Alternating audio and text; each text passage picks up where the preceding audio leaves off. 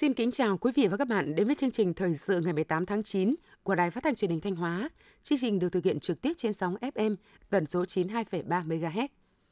Thưa quý vị và các bạn, 9 tháng năm 2022, khu vực các huyện miền núi tỉnh Thanh Hóa có 275 doanh nghiệp thành lập mới, tăng 32,2% so với cùng kỳ. Với nhiều giải pháp tuyên truyền, vận động phát triển doanh nghiệp, kêu gọi xúc tiến đầu tư theo hướng tiếp cận nhu cầu của các nhà đầu tư, cung cấp thông tin đầy đủ, chi tiết, thiết thực theo từng dự án. Đến nay, các huyện miền núi Thanh Hóa đã thu hút được hơn 350 dự án đầu tư trực tiếp với tổng vốn đăng ký đầu tư khoảng 47.000 tỷ đồng, góp phần giải quyết việc làm, nâng cao thu nhập cho người lao động địa phương. Tính đến hết tháng 8 năm 2022, tỉnh Thanh Hóa đã kiên cố hóa được gần 900 km giao thông nội đồng, vùng thâm canh lúa, tạo điều kiện thuận lợi cho sản xuất, vận chuyển và tiêu thụ nông sản. Việc kiên cố hóa đường giao thông nội đồng đã tạo điều kiện thuận lợi cho nhân dân mở rộng, đưa cơ giới hóa vào phát triển sản xuất, qua đó nâng cao năng suất chất lượng, hiệu quả trong sản xuất lúa, hạ giá thành sản phẩm, từng bước cải thiện khả năng cạnh tranh của sản phẩm hàng hóa trên thị trường. Theo kế hoạch, việc tiêm phòng cho đàn gia súc gia cầm đợt 2 năm nay trên địa bàn tỉnh Thanh Hóa phải hoàn thành trong tháng 10. Nhưng đến nay, tỷ lệ tiêm phòng vaccine cúm gia cầm mới đạt gần 18%, vaccine tụ dấu lợn, dịch tả lợn đạt 12%, vaccine viêm da nổi cục châu bò đạt 6%, vaccine tụ huyết trùng, lở mồm long móng đạt 30% và tiêm phòng dại cho chó mèo được 66% nguồn vaccine. Riêng 6 huyện, Bamea chưa triển khai tiêm phòng đợt 2 cho gia súc gia cầm do đang chờ nguồn vaccine hỗ trợ. Do đó, các địa phương trong tỉnh cần tiếp tục chỉ đạo tuyên truyền cho các lộ chăn nuôi thực hiện lịch tiêm phòng và tiêm phòng đầy đủ các loại vaccine cho đàn gia súc gia cầm. Nhằm hưởng ứng phong trào vì người nghèo, không ai bị bỏ lại phía sau, mới đây, Đoàn Thanh niên Sở Y tế tỉnh Thanh Hóa đã tổ chức chương trình khám bệnh, cấp phát thuốc miễn phí cho người dân xã Yên Khương, huyện Lang Chánh. Tại chương trình, các bác sĩ, cán bộ chuyên môn y tế đã khám lâm sàng, cận lâm sàng, tư vấn sức khỏe và kê đơn cấp phát 500 đơn thuốc điều trị miễn phí cho người dân xã Yên Khương. Nhân dịp này, đoàn đã tặng 10 suất quà, mỗi suất bao gồm một máy đo huyết áp và 500.000 tiền mặt cho 10 gia đình chính sách, hộ nghèo, tặng một sổ tiết kiệm trị giá 15 triệu đồng cho một học sinh mổ cô cha có hoàn cảnh khó khăn tại xã Yên Khương. Tiếp theo là phần tin trong nước. Sáng nay 18 tháng 9, Diễn đàn Kinh tế Xã hội Việt Nam năm 2022 có chủ đề Củng cố nền tảng kinh tế vĩ mô, thúc đẩy phục hồi và phát triển bền vững sẽ diễn ra tại Trung tâm Hội nghị Quốc gia Mỹ Đình. Theo Tổng Thư ký Quốc hội Bùi Văn Cường, Diễn đàn năm 2022 được tổ chức sẽ bổ sung thêm luận cứ khoa học thực tiễn, tham khảo kinh nghiệm quốc tế, tham vấn các chuyên gia trong và ngoài nước, cùng với bám sát diễn biến tình hình, từ đó có phân tích dự báo kịp thời đề xuất các giải pháp chính sách giảm thiểu tác động tiêu cực, nắm bắt các cơ hội, thời cơ, đặc biệt là đối với chính sách tài khóa, tiền tệ, chính sách an sinh xã hội, đồng thời có cơ chế kiểm tra, giám sát để hỗ trợ nền kinh tế vượt qua khó khăn, phục hồi và thúc đẩy tăng trưởng, phát triển bền vững. Từ ngày 19 đến 22 tháng 9, Ủy ban Thường vụ Quốc hội sẽ tổ chức họp cho ý kiến về 4 chuyên đề giám sát của Quốc hội. Ủy ban Thường vụ Quốc hội năm 2023. Ủy ban Thường vụ Quốc hội sẽ cho ý kiến về dự thảo kế hoạch giám sát chi tiết về việc huy động, quản lý và sử dụng các nguồn lực phục vụ công tác phòng chống dịch COVID-19, đồng thời cho ý kiến về việc triển khai thực hiện các nghị quyết của Quốc hội về các chương trình mục tiêu quốc gia về xây dựng nông thôn mới giai đoạn 2021-2025, giảm nghèo bền vững giai đoạn 2021-2025, phát triển kinh tế xã hội vùng đồng bào dân tộc thiểu số và miền núi giai đoạn 2021-2030. Từ ngày 20 tháng 9, Phòng 7, Cục Cảnh sát giao thông Bộ Công an sẽ vừa với Công an Hà Nội tăng cường tuần tra bằng mô tô, ghi hình xe vi phạm để kịp thời giải quyết ủn tắc trên tuyến cầu Thanh Trì, vành đai 3. Theo đại diện Cục Cảnh sát Giao thông, các xe mô tô làm nhiệm vụ sẽ chạy đảo chiều nhau liên tục khép kín tuyến đường trong giờ cao điểm. Lực lượng làm nhiệm vụ sẽ phối hợp nhịp nhàng với các đội cảnh sát giao thông trên đường cao tốc để giải quyết ùn tắc ở các nút giao cao tốc với đường vành đai 3. Thời gian thực hiện kế hoạch sẽ bắt đầu từ ngày 20 tháng 9 đến 20 tháng 10.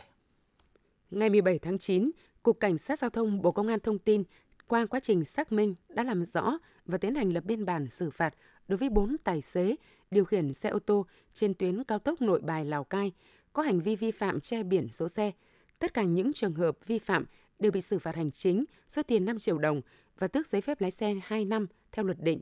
Theo Cục Cảnh sát Giao thông, từ đầu năm 2022 đến nay, đơn vị đã xử phạt 71 trường hợp sử dụng biển kiểm soát giả, che hoặc sửa biển số trên tuyến cao tốc nội bài Lào Cai qua hệ thống camera giám sát.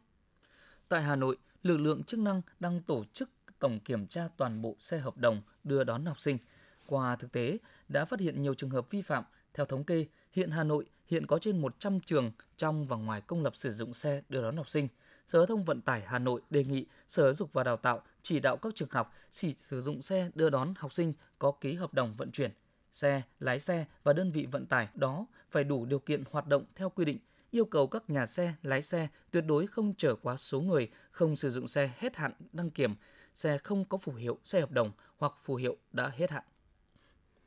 Thông tin từ Cơ quan Bảo hiểm xã hội Việt Nam cho biết, năm 2021 và 8 tháng năm 2022, Quỹ Bảo hiểm Y tế đã chi trả khoảng 3.750 tỷ đồng chi phí khám chữa bệnh, bảo hiểm y tế cho học sinh sinh viên. Đến nay, Quỹ Bảo hiểm Y tế đã chi trả cho rất nhiều bệnh nhân là học sinh sinh viên mắc các bệnh nan y, mãn tính với chi phí lớn lên tới hàng tỷ đồng.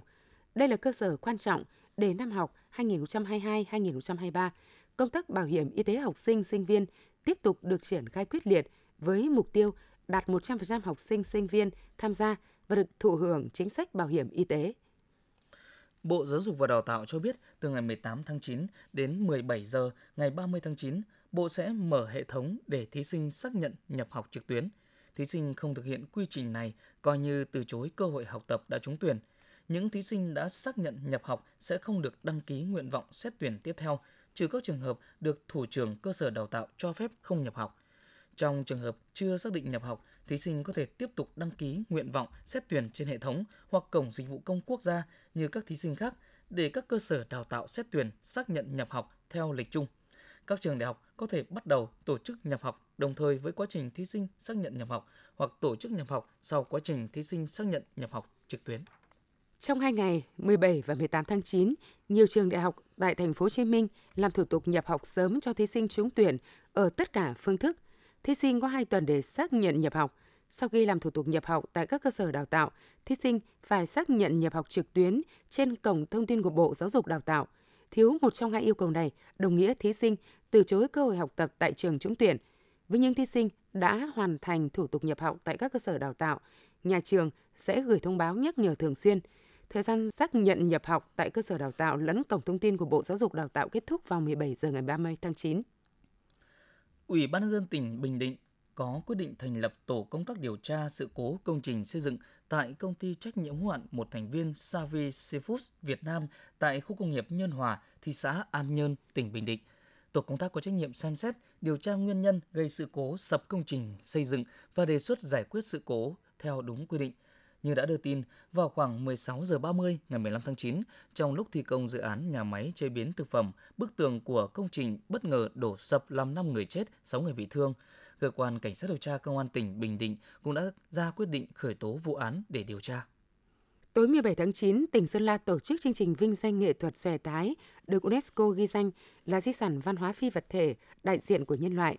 Xòe tái là một loại hình vũ đạo với những động tác biểu tượng cho hoạt động của con người, được thực hành trong nghi lễ, văn hóa, đời sống và các hoạt động sinh hoạt cộng đồng. Hiện nay tỉnh Sơn La vẫn còn gìn giữ, bảo tồn và phát huy các điệu xòe cổ truyền thống như xòe nâng khăn mời rượu, xòe bổ bốn, xòe tiến lùi, xòe tung khăn, xòe vỗ tay múa vòng tròn, xòe vòng và xòe trong các nghi lễ. Phần cuối bản tin là thông tin thời tiết. Theo Trung tâm Dự báo Khí tượng Thủy văn Quốc gia, ngày và đêm 18 tháng 9, ở khu vực từ Đà Nẵng đến Bình Thuận, Tây Nguyên và Nam Bộ có mưa rào và rông, cục bộ có mưa to với lượng mưa 20 đến 4 mm, có nơi trên 7 mm, Thời gian mưa tập trung vào chiều tối và tối. Các tỉnh Trung Bộ từ Thanh Hóa đến Thừa Thiên Huế có mây, ngày nắng, chiều tối và đêm có mưa rào và rông vài nơi, gió nhẹ. Trong mưa rông có khả năng xảy ra lốc, xét và gió giật mạnh. Nhiệt độ thấp nhất 24 đến 27 độ C, nhiệt độ cao nhất 31 đến 34 độ C.